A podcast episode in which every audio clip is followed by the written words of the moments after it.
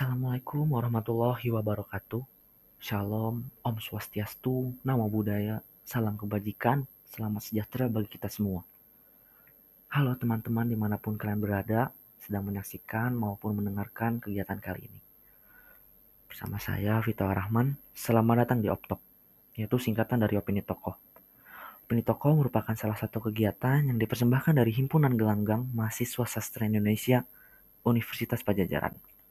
Seperti namanya, yaitu Opini Tokoh. Jadi di kegiatan kali ini kita sudah mengundang seorang tokoh untuk kita simak gagasan dan pemikirannya, untuk kita dengarkan apa sih perspektif dari seorang tokoh tersebut. Tentu saja di kesempatan kali ini saya tidak sendiri, karena sudah jelas sini saya bukan tokohnya. Saya lebih ke warung. Aduh, bukan. Tentu saja saya sudah bersama seorang tokoh kesenian, seorang tokoh sastrawan asal Tegal, Jawa Tengah. Seorang sastrawan, seorang seniman yang sudah cukup lama malang melintang di dunia kesenian ini. Kita sambut yang meriah, Mas Agus Noor. Bagaimana kabarnya Mas Agus? Oh, baik, alhamdulillah, sedang biasalah. Aktivitasnya cuma nulis dan bla bla bla. Seperti biasa ya Mas Agus. Dari penampilan nih secara look, Mas Agus ini luar biasa ya, seperti opa-opa Korea ini. Limino Mas Agus. Ya, biar apa? Rambut yang rontok tersamarkan saja itu. Oke. Luar biasa. Mas Agus, sebelum itu sebelum masuk ke topiknya nih, saya ingin bertanya dulu nih Mas Agus. Kan Mas Agus sudah dibilang cukup lama berkecimpung di dunia kesenian, di dunia kesastraan ini. Mas Agus nih sebenarnya kapan sih awal masuk ke dunia ini? Awal kepenulisan Mas Agus dari kapan tuh Mas Agus? Kalau senang menulis mungkin ya biar agak heroik, sejak SMP saya sudah kayak suka sastra gitu ya. Tapi kalau secara serius ya mungkin di umur 25-an kayak sudah memastikan atau mulai yakin bahwa ini dunia yang dipilih, atau kemudian di umur 30-an kayak udah ini adalah semacam jalan ninjaku kalau istilah jalan ninja. Benar-benar. Jadi tadi semenjak SMP ya Mas Agus sudah suka ya, menulis gitu. Terbilang ya, suka itu maksudnya membaca. Saya misalnya gini, pengalaman menarik itu dulu di SMP saya itu perpustakaannya lumayan bagus gitu ya. Karena dulu ada semacam buku impres yaitu pemerintah menyediakan buku-buku bacaan untuk siswa gitu, dan dia disebar ke seluruh sekolah gitu. Nah, saya misalnya lebih suka berada di perpustakaan daripada ikut pelajaran gitu. Kayak gitu, lalu suka membaca hingga guru bahasa Indonesia yang juga petugas perpustakaan itu selalu menyediakan bacaan-bacaan dari saya. Misalnya saya membaca Kering Ziarah dan Kering Iwan Simatupang itu SMP kelas 1, kelas 2 lah, masuk baru nakal. Dan saya nggak ngerti sebenarnya ini apa sih, cerita apa ya, orang jatuh dari lantai yang tinggi nggak mati gitu ya. Ini apa sih gitu. Tapi ada sesuatu yang menarik gitu, dan itu yang membuat saya mungkin makin yakin bahwa sastra itu, yang menarik di sastra itu ketika dia menawarkan kita kemungkinan dari cara pandang, cara lihat, cara memahami sesuatu gitu ya, yang membuat dunia ini menjadi kaya, dunia itu tidak menjadi dogmatis. Itu yang kemudian saya rasakan kenapa saya excited dan punya gairah di sastra atau penulisan. Oke, luar biasa ya, dari SMP sudah referensi bacanya itu langsung ziarah Mas Agus.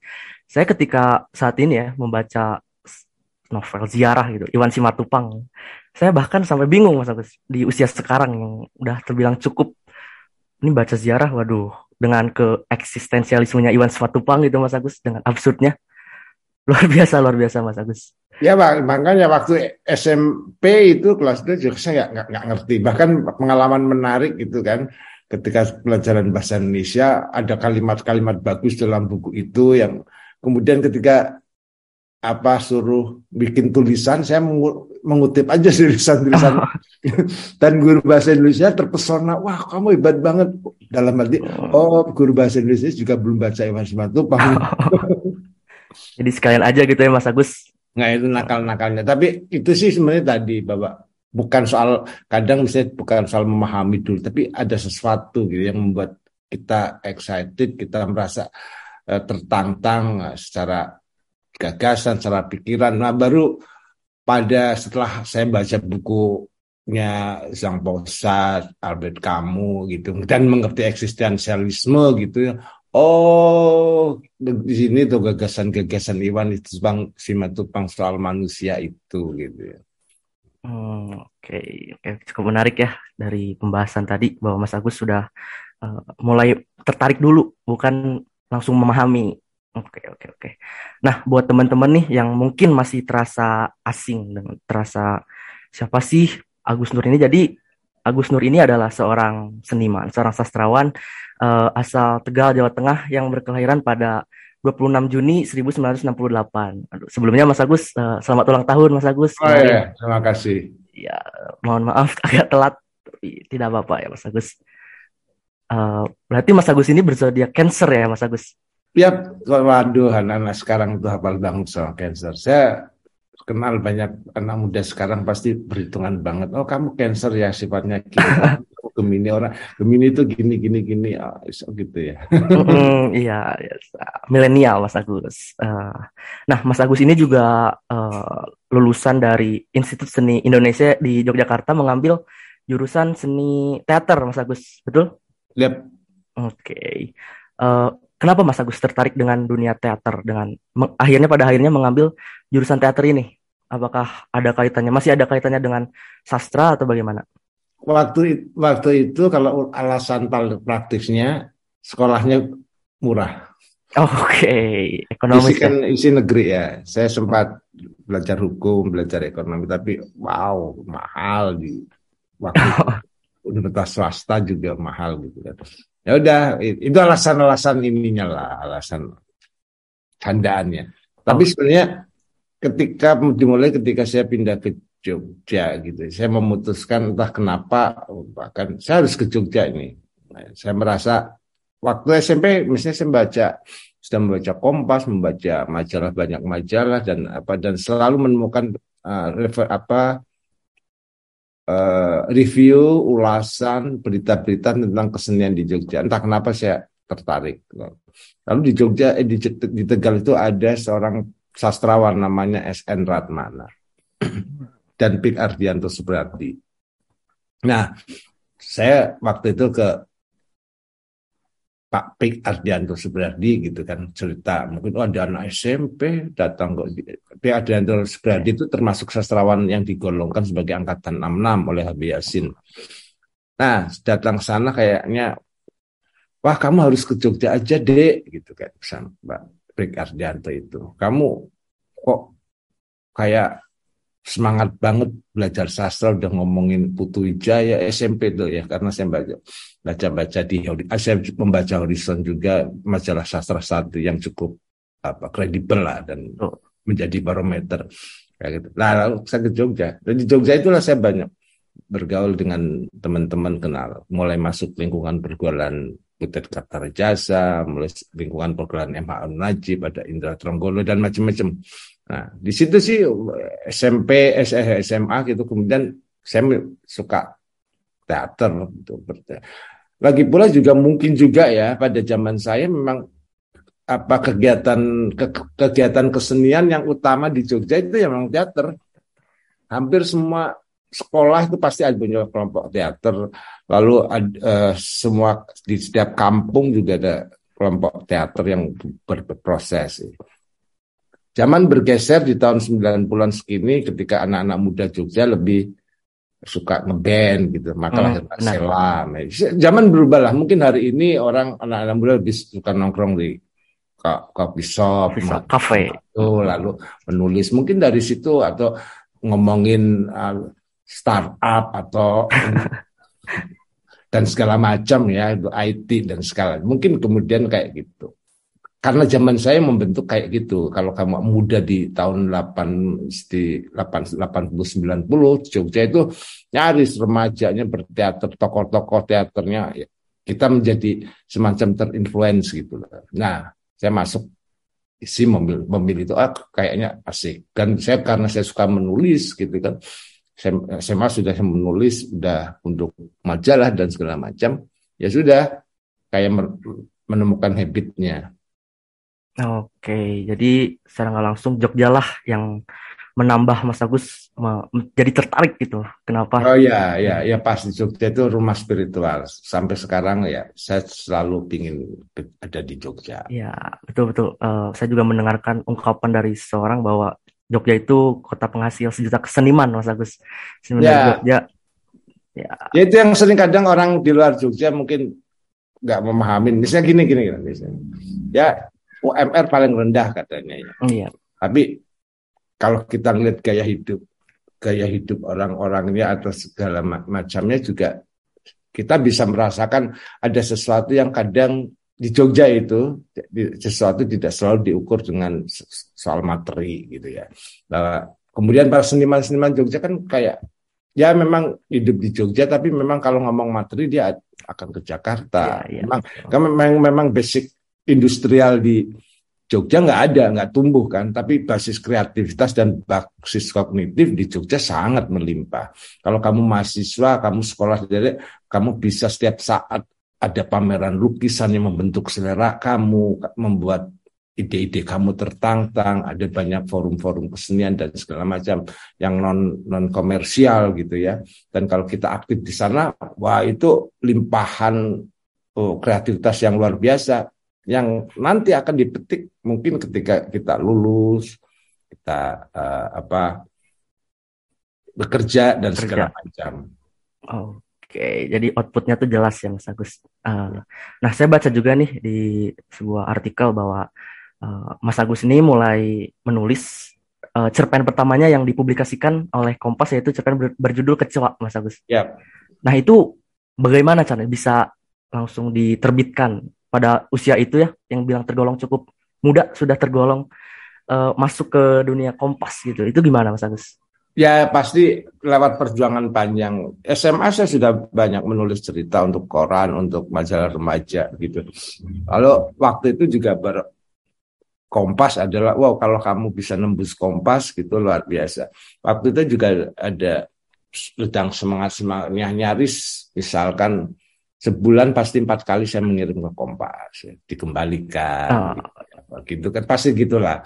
Sampai ya itu saya lulus SMA pasti itu serpen saya dimuat di Kompas. Waktu itu ya lumayan bikin geger kan, anak muda kok bisa nembus Kompas kayak gitu kan. Ya itu sih, ya lebih kayak challenge waktu itu ya. Misalnya kita gini, kalau melakukan sesuatu mungkin saya punya plan, oh saya berarti pingin ada di sini, pingin mencapai itu, dan itu dimaksimalkan, kita upayakan misalnya dari menulis. Waktu itu ukurannya misalnya ukuran menulis untuk Kompas. Mungkin hari ini sudah enggak gitu. Mungkin ada juga yang selalu ngebet pingin Kompas, tapi ada yang misalnya bikin buku usia segini saya harus bikin buku kalau memang suka nulis. Kalau saya berusaha saat ini bikin, sudah ada coffee shop, ada bikin ruang pertemuan atau ada segala macam kayak gitu. Saya kira bahwa saya terbiasa ada semacam tantangan dan target-target yang membuat saya harus disiplin memenuhi target itu. Kuncinya saya kira disiplin. Disiplin. Dan kayaknya saya hidupnya ngawur tau, kayaknya nggak tertata, tapi kalau saya agak punya jadwal-jadwal tertentu. Misalnya gini, ketika mahasiswa saja saya punya jam menulis gitu ya. Kenapa punya jam menulis? Karena tantangan terbesar waktu mahasiswa pasti kan bermain, benar, nongkrong gitu. Nah, saya harus berani menolak atau melawan ajakan itu, misalnya dalam 5 jam yang membuat saya harus menyendiri gitu ya. Ya waktu itu di kamar juga nggak menulis nggak apa, tapi bahwa ini saya tubuh itu perlu didisiplinkan bahwa oh saya punya agenda sendiri di luar agenda teman-teman. Kalau enggak kita hanyut dalam pergaulan itu. Misalnya kita sedang asik baca tiba-tiba nonton yuk, ya nonton kan. Tapi kalau nonton yuk, sorry aku lagi baca, selesaikan. Kalau enggak bisa diatur kita nonton lain waktu, atau kamu nonton sendiri, aku nanti juga akan nonton sendiri. Jadi untuk mencapai sesuatu yang lebih besar perlu ada pengorbanan nih Mas Agus. Wah itu kan dasar itu, bukan pengorbanan. Oh, saya lebih menyukainya tidak komitmen. Komitmen kita pada apa yang ingin kita capai. Oke, baik. Nah, Mas Agus ini juga tergolong sastrawan yang cukup senior ya, yang masih dibilang sangat-sangat produktif nih Mas Agus. Bagaimana sih Mas Agus caranya untuk tetap konsisten dalam keproduktifan ini Mas Agus? Tadi saya menyebut semacam komitmen pada apa yang kita ingin capai gitu ya. Artinya kalau sekarang istilahnya mungkin ya jalan ninja. Kan sering nih biasanya teman-teman atau kawan-kawan atau biasanya yang lebih muda ngomong, waduh, kamu udah selesai tulisannya belum, skripsinya udah selesai belum gitu, papernya udah selesai, aduh nggak punya waktu gitu. Dari 24 jam nggak punya waktu untuk menulis. Artinya sebenarnya memang kamu tidak berkomitmen untuk menulis, kamu tidak berkomitmen untuk menyelesaikan skripsimu, kamu tidak berkomitmen untuk melakukan sesuatu itu, apapun itu ya, di luar menulis-menulis. Tapi memang itu tidak menjadi komitmenmu, menjadi prioritasmu. Begitu kamu itu jadikan prioritas, maka dengan sendirinya kamu akan mengerjakan yang ingin kamu kerjakan. Tadi, dalam menjaga produktivitas kayak gitu. Misalnya saya sampai sekarang, misalnya, dalam sebulan di tengah kesibukan saya tetap harus menulis cerita pendek gitu ya. Karena itu yang kayak cerita pendek itu ruang berceritanya pendek tetapi juga memberi ruang-ruang kemungkinan yang eksploratif gitu, tidak industrial, dan itu ada ruang saya bisa mengekspresikan diri secara total lah, bisa dengan beda misalnya dengan ketika menulis skrip untuk pendidikan. Saya harus mempertimbangkan siapa yang main, siapa mau dimainkan di mana, lalu ada aspek-aspek teknis apa yang bisa dan tidak bisa diwujudkan kayak gitu, ada dana produksi berapa gitu kan. Saya harus berpikir itu. Pada skrip skenario film dan atau sinetron lebih terbatasi lagi gitu. Produsernya maunya apa gitu kan. Kayak puisi, lalu cerita pendek atau novel.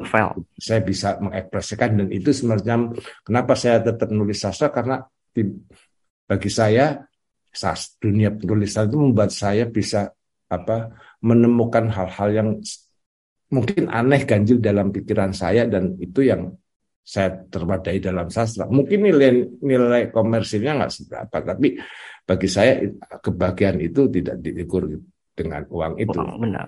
Kayak gitu lah. Bukan uang nggak penting ya. Uang itu penting, sangat penting, sangat penting. Setuju, saya setuju. Tapi kita harus bisa memadai dan memanage. Oh ini soal bisnis, oh ini soal uang, ini soal hal-hal yang harus ingin kita kerjakan kayak gitu.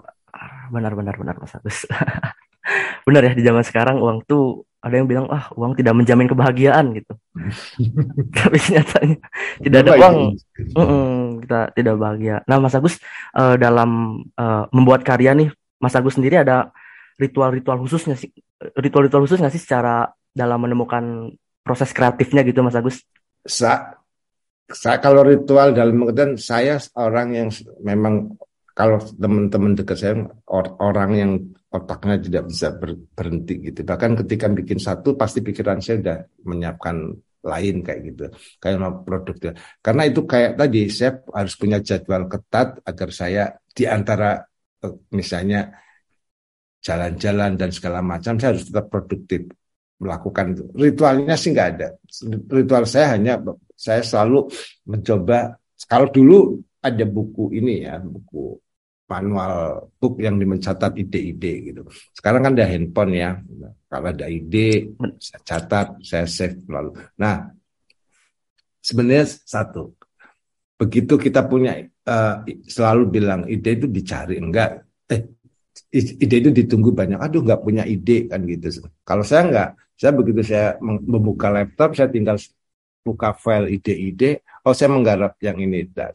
Oh ini saya jelaskan ini. Jadi udah tertata misalnya tinggal sekarang sih tinggal kemampuan tubuh saya dulu bisa 7 jam duduk sambil merokok atau minum, sekarang ya 3 jam harus jalan dulu atau refresh gitu, balik ke laptop, apalagi sekarang kan udah laptop loh ya. Dulu kan mesin tik, lalu komputer PC yang gede nggak bisa dipetengkan mana. Sekarang nunggu di bandara bisa buka laptop, oh di kereta bisa buka laptop, oh sedang di coffee shop bisa buka laptop, menyelesaikan nyicil-nyicil.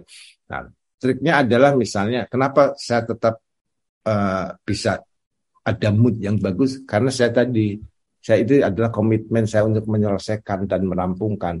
Saya tidak lagi mood, menunggu mood, tapi begitu memang harus nulis, ya saya tulis. Mungkin hasilnya jelek, toh nggak apa-apa. Kan ada proses editing, menulis ulang. Yang penting harus rampung. Karena bagi saya tulisan yang bagus itu tulisan yang selesai. Tulisan yang bagus, tulisan yang selesai. Yang selesai, yang bisa kamu selesaikan itu udah bagus. Kalau orang lain enggak itu nanti. Tapi Bapak kamu bisa menyelesaikan daripada kamu, wah aku punya gagasan gini bla bla bla bla. Wah, mana? Masih dalam kepalaku. Ya. Sama aja ya Mas Agus bohong. Ya. Masih di kepala, tidak dituangkan gitu. Nah, Mas Agus sendiri kan tadi sudah ada ide-ide kreatifnya muncul dari mana? Pernah enggak Mas Agus ada di fase kering ide gitu? Mentok, ngestak? Ya, kalau kering ide mungkin nggak kering ya, tapi misalnya bahaya produktivitas kan repetisi. Bahaya produktivitas itu pengulangan. Semacam kita punya mekanisme diri yang kemudian kita tahu pasti aku melakukan ini ABC-nya ini. Ya kayak pola-pola penulisan skenario itu ada opening, lalu konflik, solusi kayak gitu ya. Jadi pola-pola itu pada wah, jenuh ya, pingin kayak gitu. Nah, ketika mencoba menemukan hal baru itu bukan itu, tapi justru gelisah kayak, aduh, kenapa aku ada di sini terus? Aku pingin ke sini misalnya. Ada satu periode misalnya, saya menulis absurd, ngapain absurd yang kayak gini? Aku pingin yang satir. Misalnya kayak gini dalam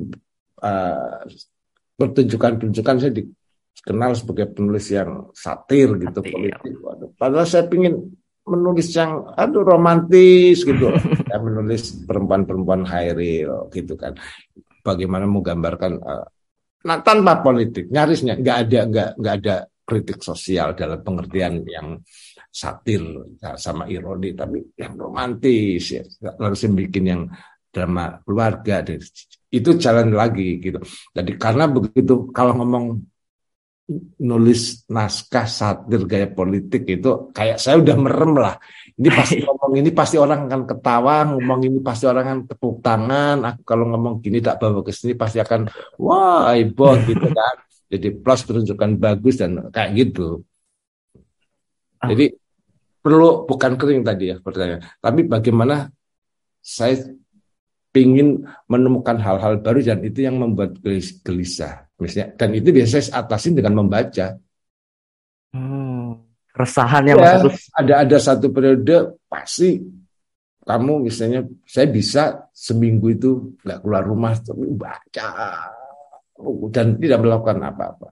Mungkin orang rumah juga ini males banget orang baca buku gitu. Tapi itu pasti saya lakukan ketika saya misalnya, aduh kayak repetisi itu terjadi dalam diri saya harus menemukan misalnya membaca karya barat atau dari mana sajalah atau karya-karya yang mudah ingin saya lihat gimana sih mereka mengolah hal-hal yang mungkin dalam dunia mereka aku nggak kenal saya baca biasanya saya di sana saya begini saya curi penulis yang baik kan gitu mencuri gagasan referensi ya Mas ya mencuri dan memberi perspektif baru itu kunci.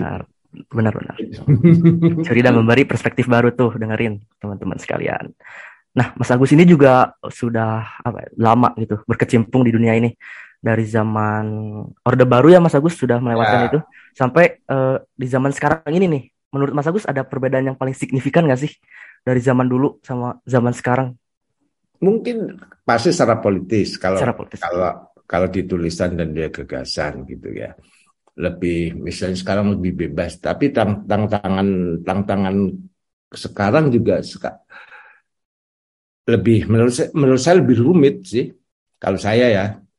Kalau Orde Baru itu jelas kok kita face to face berhadapan-hadapan. Kalau lu berani kritik kekuasaan, ya orang nganggap kamu hero, kamu berani, gitu kan? Iya, benar-benar. Orang tepuk tangan untuk kamu gitu. Nah, kalau hari ini kita kritik kekuasaan, penguasa gitu, tidak semua orang bertepuk tangan untuk kita. Ada yang ledek, ada yang bully, ada segala macam. Itu kan ada semacam pilahan-pilahan apa, semacam segregasi sosial itu semakin kuat justru, dan ancaman apa tantangannya saat misalnya gitu. Kalau kamu kritik lewat seni pertunjukan atau karya sastra, maka kamu harus lebih wise, lebih cerdas gitu ya kritikmu atau caramu mengolah kritik ketimbang apa yang ada di luar sastra, kan gitu kan. Kalau dulu ngomong misalnya gitu, nggak paten yo gitu, misalnya orang-orang udah ngerti Sarto atau misalnya hehehe, orang udah senang banget karena media dan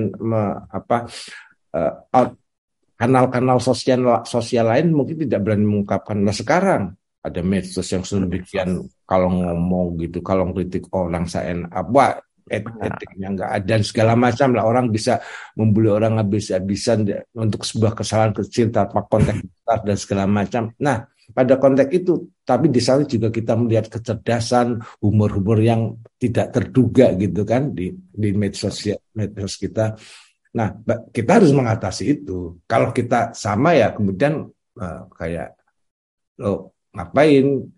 Karena kesenian tadi, seni yang baik adalah dia membuka ruang kemungkinan-kemungkinan lain yang tidak terpikirkan sebelumnya oleh orang lain. Mungkin kayak gitu.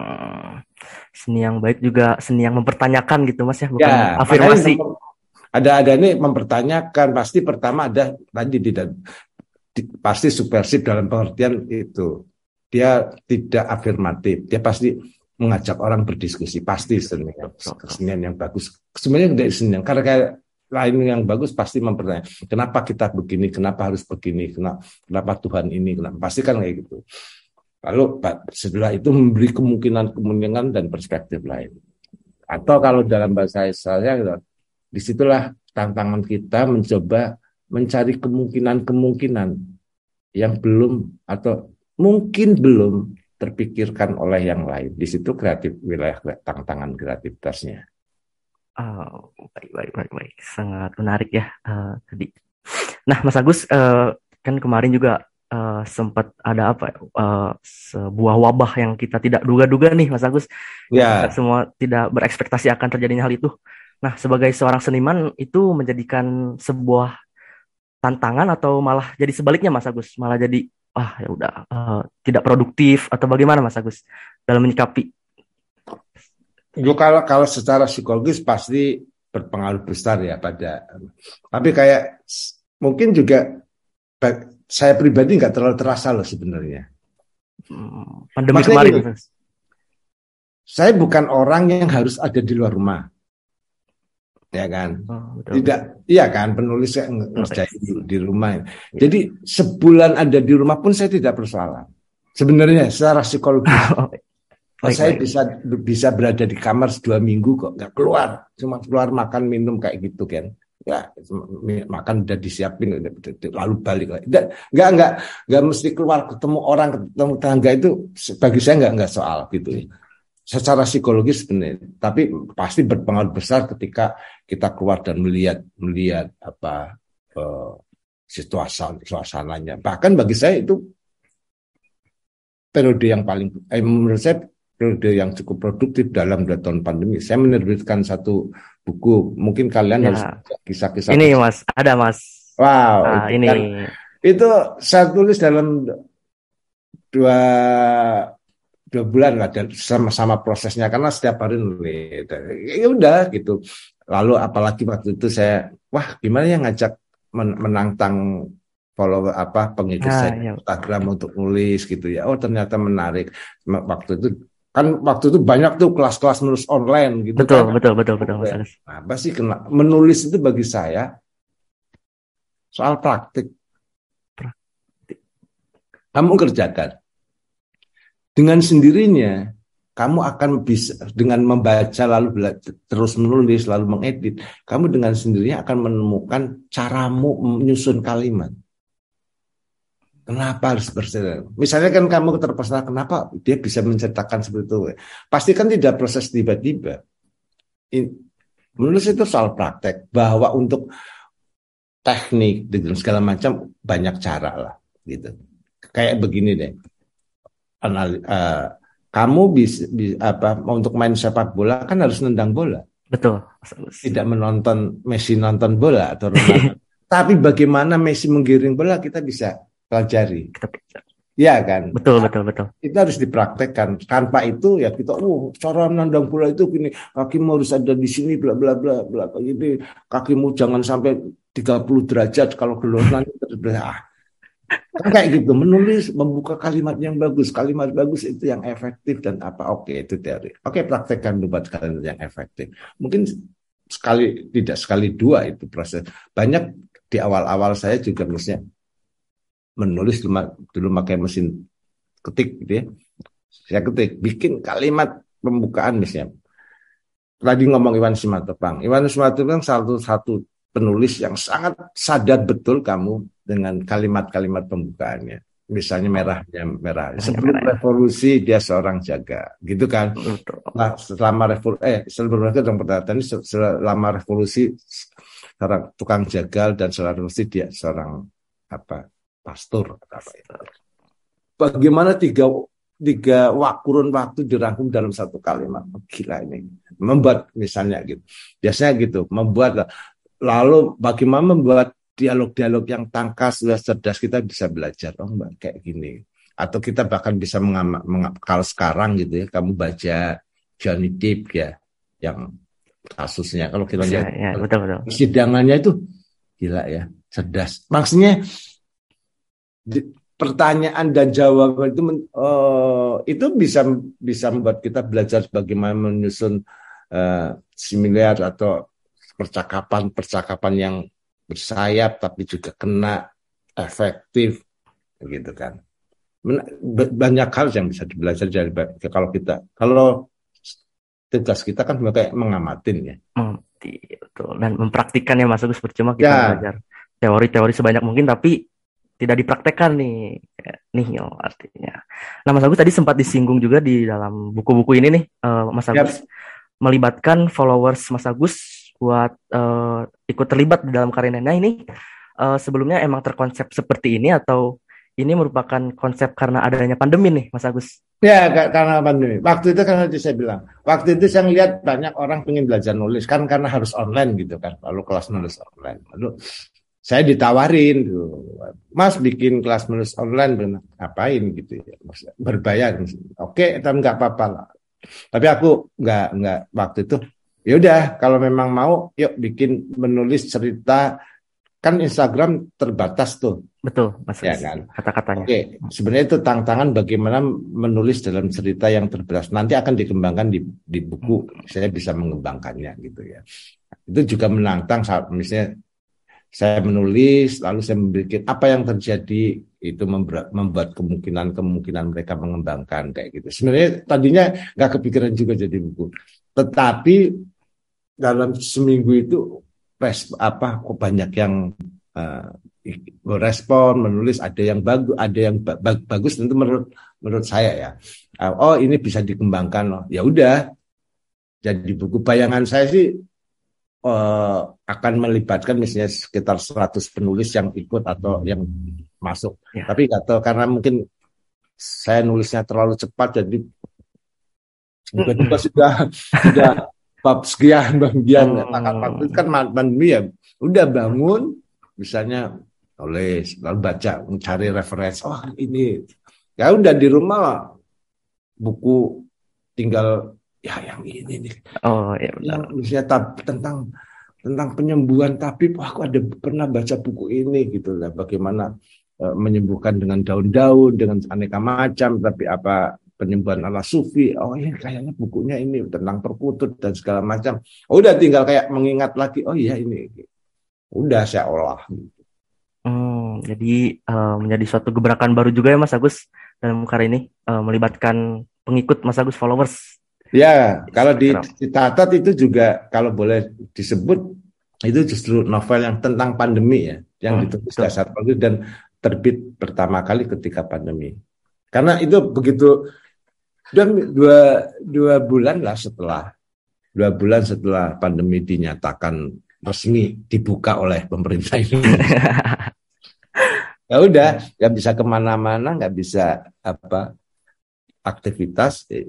Seminggu menulis, dua minggu menulis, 2 minggu proses editing, dan saya terima kasih pada penerbit Diva itu yang cepat langsung menerbitkan. Bisa prosesnya cepat lah. Mungkin itulah. Teman-teman kalau boleh sarankan bisa lah gitu, kirim itu ke basa-basi naskah-naskah kalau punya. Penerbit yang responsif saya kira ya. Oke, betul Mas Agus. Saya sambil ngerokok boleh ya? Boleh Mas, silakan di sini ya, sambil ngopi, minum juga nggak apa-apa Mas. Nah Mas Agus, Mas Agus dengan kesenian ke penulisan ini sudah istilahnya mendarah daging gitu Mas Agus. Jika ada pertanyaan seperti ini nih Mas Agus, Mas Agus tuh mau sampai kapan sih menulis? Ada batasan yang Mas Agus tentukan nggak dalam menulis gitu? Gimana Mas Agus?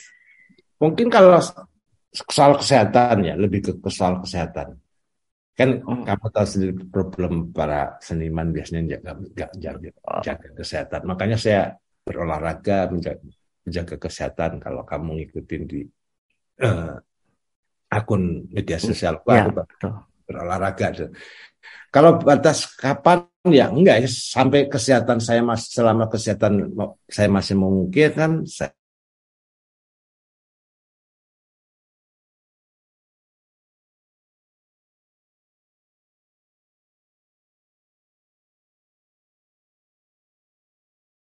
dan tidak mesti harus saya kirimkan, Pak. Dan tidak seketika saya terbitkan jadi buku gitu kan. Mungkin sok-sok bisanya. Misalkan kalau usia saya nanti umur 70 tahun, nanti tinggal file-file lama itu saya buka. Nanti kan, Mas Agus Noor itu tergila di usia tuanya tetap produktif. Udah ada stok ya Mas, jadi buat yang akan datang. Ada ratusan cerita, ada segala macam, tinggal Kalau dipertunjukkan ya tinggal stamina kesehatan saya. Semua soal bagi saya sih soal kesehatan ya. Semoga saya diberi kesehatan yang bagus lalu. Amin. Ya itu kalaupun nanti ada sesuatu ya kayak biar kelihatan tetap produktif. File-file lama itu saya keluarin kayak terbitkan buku. Di usia sekian. Draft-draft lama. Aduh. Betul. Nah, tadi Mas Agus nyinggung soal media sosial Instagram. Saya juga mengikuti Mas Agus kan. Di username Mas Agus itu Pangeran Kunang-Kunang. Itu ada filosofinya nggak sih, Mas? Pangeran Kunang-Kunang itu apa? Nggak. Soalnya menarik ini, Mas. Pangeran Kunang-Kunang. Wah. Mungkin karena saya suka keluyuran malam aja, Mas. Ya, ada kisahnya. Tapi ya mungkin karena itulah lalu suka menulis cerita dengan imaji kunang-kunang. Banyak waktu satu periode saya menulis periode kunang-kunang kayak gitu. Dan ini juga ini satu trik lain ya mungkin untuk teman-teman produktif. Misalnya tadi ketika kita memilih tema atau ide biasanya kita bukan nggak punya, tapi sebenarnya bingung menentukan ide mana yang bagus. Bukan soal nggak punya. Kalau nggak punya ide itu omong kosong lah. Setiap orang pasti punya ide. Tapi menentukan ide itu biasanya yang bikin bingung, kita blank. Nah biasanya saya punya metode misalnya. Satu periode saya pingin anjing gitu ya. Menulis tentang babi. Tema tertentu. Tema itu sebenarnya satu fokus dan kita eksplorasi. Misalnya tadi kunang-kunang dan pembunuhan, kunang-kunang dan cinta gitu. Bagaimana kunang dengan ingatan yang dihilangkan. Misalnya kayak gitu. Kita eksplorasi dengan itu, dengan cara begitu kita fokus. Kita bukan fokus. Kita tahu kemana yang akan kita garap. Karena biasanya begitu, waduh nggak punya ide. Itu biasanya sebenarnya bingung menentukan ide, bukan nggak punya ide. Karena mungkin pikirannya banyak pingin nulis ini, pingin nulisnya jadi bingung. Kalau saya seperti itu, satu periode saya menulis dengan tema anjing, ada anjing berjubah merah, bagaimana anjing dengan seorang pelacur, apa yang akan terjadi anjing dengan seorang kiai, apa yang terjadi kalau anjing itu dituju komunis gitu kan, ada anjing yang dituju komunis, itu cerita anjing berjubah merah, ada anjing yang menyelamatkan tuannya dan segala macam. Kan kita bisa baca cerita, baca buku tentang anjing, karakter anjing dan segala macam, karya sastra tentang itu coba kita inspirasi. Dengan begitu kita fokus pada satu tema, kita tahu satu apa yang kita kerjakan, dua apa yang kita butuhkan. Misalnya mencari referensi bacaan dan segala macam, kita jadi oh gini, lalu kita bisa bertanya atau ketika kita mengagendakan sesuatu, ternyata ada festival anjing atau misalnya ada pameran anjing, kita jadi prioritas untuk datang ke situ, bukan ke yang lain. Kayak gitu sih. Oke, jadi dalam satu objek itu bisa di-breakdown ya Mas ya? Ya, bisa 10 banyak-banyak. Oh. Kalau di file itu misalnya anjing dan ini idenya, ini kemungkinan. Dan itu membuat kita fokus atau menuju satu tema, apa yang menjadi obsesi kita saat itu ya. Oh, okay. Itu akan semacam inilah roadmap-nya atau outline di mana kita akan berjalan hingga kita tidak kemana-mana. Dan kalau sudah terbiasa, kita sebenarnya bisa paralel, ini tentang anjing, ini tinggal nanti kalau tidak buka gitu. Tapi semua ide, semua referensi, semua gagasan itu kemudian sudah selesai di kepala, tinggal bang. Tinggal berapa tahan kita duduk di depan laptop. Ya, kita eksekusi ya Mas, buat ide-ide kita itu. Nah Mas Agus, menuju dua pertanyaan terakhir nih. Kan saya sebagai mahasiswa sastra Indonesia nih, yang dibilang baru berkecimpung, baru nyemplung di dunia sastra, saya sempat underestimate gitu dari bahkan pihak keluarga. Kamu nyastra, masuk sastra ini mau jadi apa gitu? Saya ingin bertanya Mas Agus, apakah bisa seorang sastrawan ini survive di dunia yang sudah tergolong cukup modern, Mas Agus? Kita bertahan.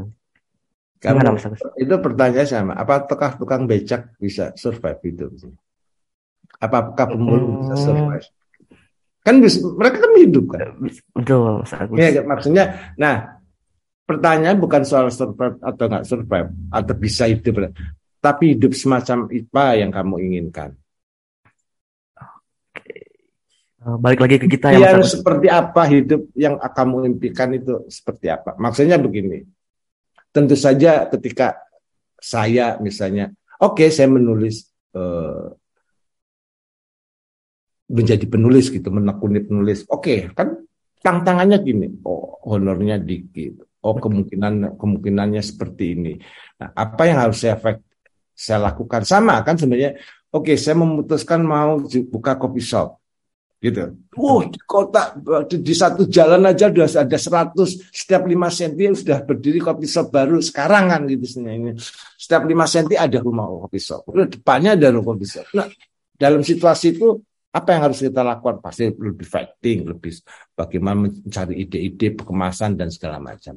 Artinya ada sesuatu yang kita mulai plan kan. Sama sih misalnya apakah misalnya tadi menulis gitu. Kan menulis satu tidak mesti jadi sastrawan mestinya gitu. Betul. Tidak menulis apa? Kamu bisa menulis biografi tokoh. Itu uang gede tuh. Biografi tokoh dapat uang gede Mas Agus itu. Iya, kalau kamu rajin misalnya sekarang ya misalnya gini. Ada banyak mau pilkada. Itu kan butuh sosok situ lah kita coba saya bikinin buku biografi bapak bagus nanti sebar ke pemerintah, ditulis, di share ke para WA group atau medsos atau apa agar orang semakin kenal bapak. Kan itu duit. Biasanya saya begini, saya di mana menulis memang project. Emang pekerjaan itu karena mereka tahu saya penulis dan penulis yang bisa diandalkan di persen menggarap apa. Tapi ada misalnya saya memang kayak menulis, saya ingin mengekspresikan diri, menulis tidak berdasarkan pesanan, bukan job gitu, bukan project gitu. Banyaklah bisa dilakukan. Persoalannya tadi, kalau kamu dengan menulis, kamu masih bermimpi punya pulau pribadi, enggak oke. Ya, itu. Kecuali drawing ya. Di Indonesia mungkin ya, kan pasti kita punya bayangan, oh jadi menulis. Tapi Bapak, oke, tantangannya apa sih? Tantangan sekarang punya rumah di usia muda, atau apa. Kan kalau usia punya misalnya, kalau kita lihat pembicaraan di medsos anak-anak muda itu kegelisahan bagaimana secepat mungkin punya rumah gitu kan, bisa KPR atau segala macam. Apakah kemudian kan apakah uang ini bisa memenuhi kebutuhan itu kan sebenarnya gitu. Karena bagi saya soal uang itu ada semacam apa pemahaman gini. Memang penting seberapa uang yang kamu banyak dapatkan. Tapi jauh lebih penting adalah seberapa uang yang kamu gunakan. Atau untuk apa uang itu kamu gunakan. Kamu punya gaji 100 juta, kalau kamu tidak punya atau tidak tahu cara menggunakan uang itu, lewat. Kamu hanya punya 2 juta, atau punya duit 1 juta, tapi kamu tahu dan efektif menggunakan itu uang itu untuk apa? Selamat, sukses. Itu kuncinya. Bukan soal banyaknya kita dapat uang, tapi bagaimana kita menggunakan uang yang kita punya. Baik lagi value si uangnya ya, Mas Agus. Iya, itu. Ya mungkin kalau tantangan sekarang kayak kita kan gaji 2 juta, nongkrong di coffee shop-nya Starbucks lagi, atau mungkin di apa, kopinya udah 25 apa mungkin 15 atau mungkin yang 5.000. Pada kalau saya ngopi aja masih kadang ya, angkringan yang ya, suasana yang cuman bayar 2.000 gitu, dengan kopinya apa gitu misalnya gitu. Tapi oke, mau mau menikmati suasana yang lain, mau di yang kita sebut saja misalnya filosofi kopi atau di anomali atau di mana mari gitu ya, biasanya ketemu orang. Tapi bukan itu, tapi saya spend money-nya ini udah nggak logis gitu. Enggak, kalau nggak logis karena itu saya lebih gunakan untuk yang lain.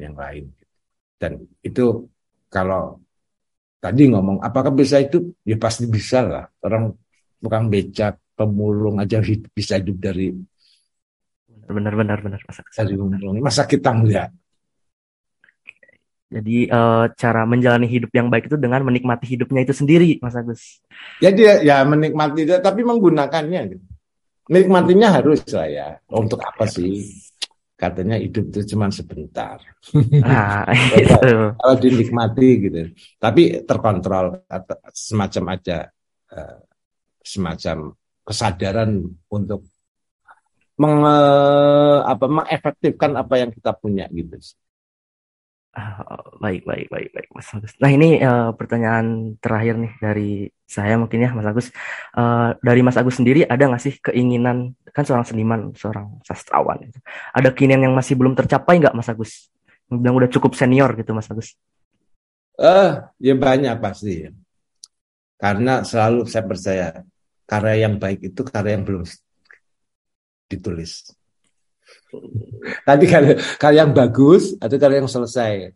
Tapi karya terbaik kita sesungguhnya yang ingin kita terus itu akan membuat kita memacu untuk karena terus produktif ya. Karena begitu kita merasa wah aku sudah mencapai puncak gitu ya, ya udah kayak orang naik gunung, kalau saya pemuncak ya kayak memandang ke bawahan, bangga, ada rasa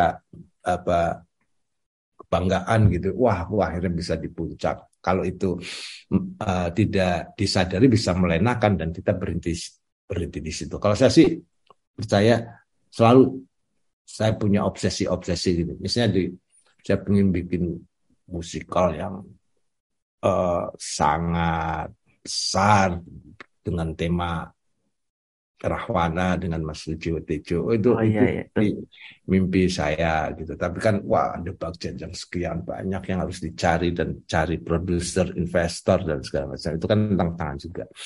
Itu sih membuat saya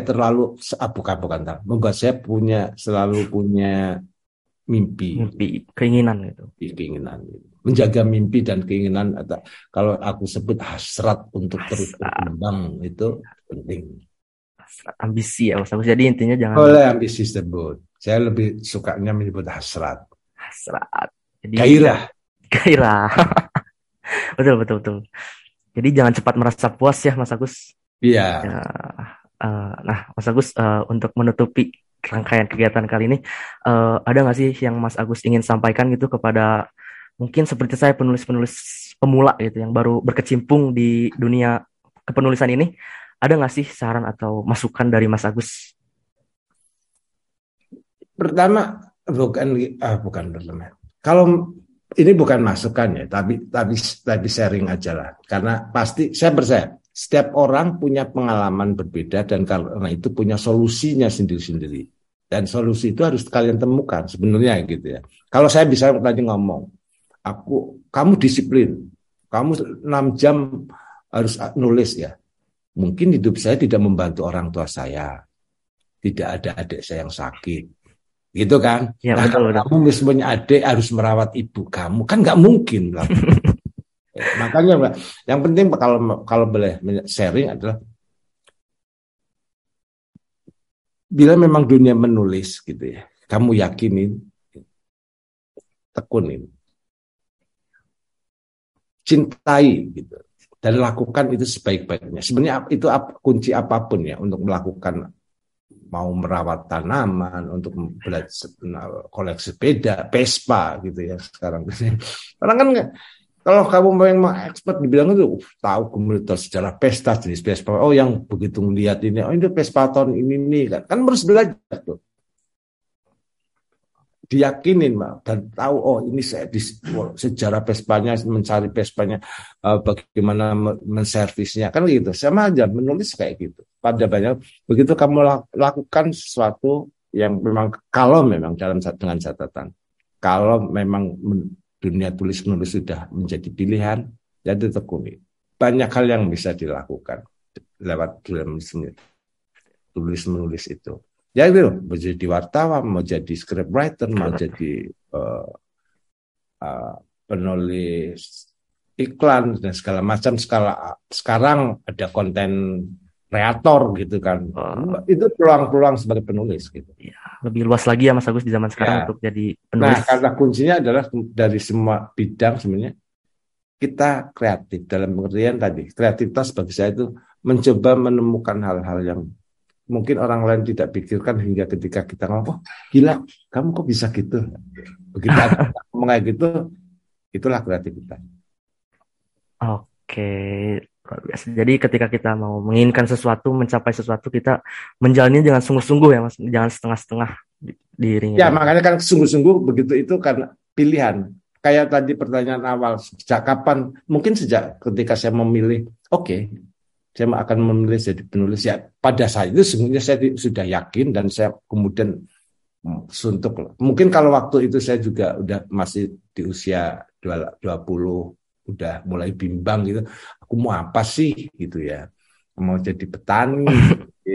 Waktu itu juga masih sempat ingin jadi pengacara, ahli hukum gitu kan, waduh gitu. Sampai ya udah oke. saya kayaknya asik dunia di mana saya bisa bahagia, bisa ketawa ke TV, bisa ya peduli. Sama lah bapakku juga, ngapain sekolah di seniman apalagi kampung ya, saya pulang rambut gondrong, mati bapak saya, mau jadi apa kamu itu, memalukan orang tua gitu. Mas. Sama lah. Iya. Tapi kan begitu meyakinkan. Kalau aku sih kamu bilang ekonom, emangnya Mbak semua ekonom kaya misalnya. Orang yang fakultas, maksudnya kuliah di fakultas hukum emangnya berhasil, yang jadi misalnya sekarang ojol juga banyak. Sarjana yang jadi memilih menjadi penjual pecel juga ada. Ada, benar. Itu kan, dan itu tidak kasuistik pada sastrawan atau penulis. Kalau kamu tanya bapakmu, Pak, itu saya punya teman sarjana pertanian sekarang jadi Grab misalnya. Kan banyak tuh, coba. Ya, benar. benar. Luar biasa sekali teman-teman sekalian, kita mendengar perspektif gagasan pemikiran dari Mas Agus Noor ini. Sekali lagi saya mengucapkan terima kasih banyak Mas Agus telah menyempatkan. Terima kasih, salam buat teman-teman ya, sukses selalu.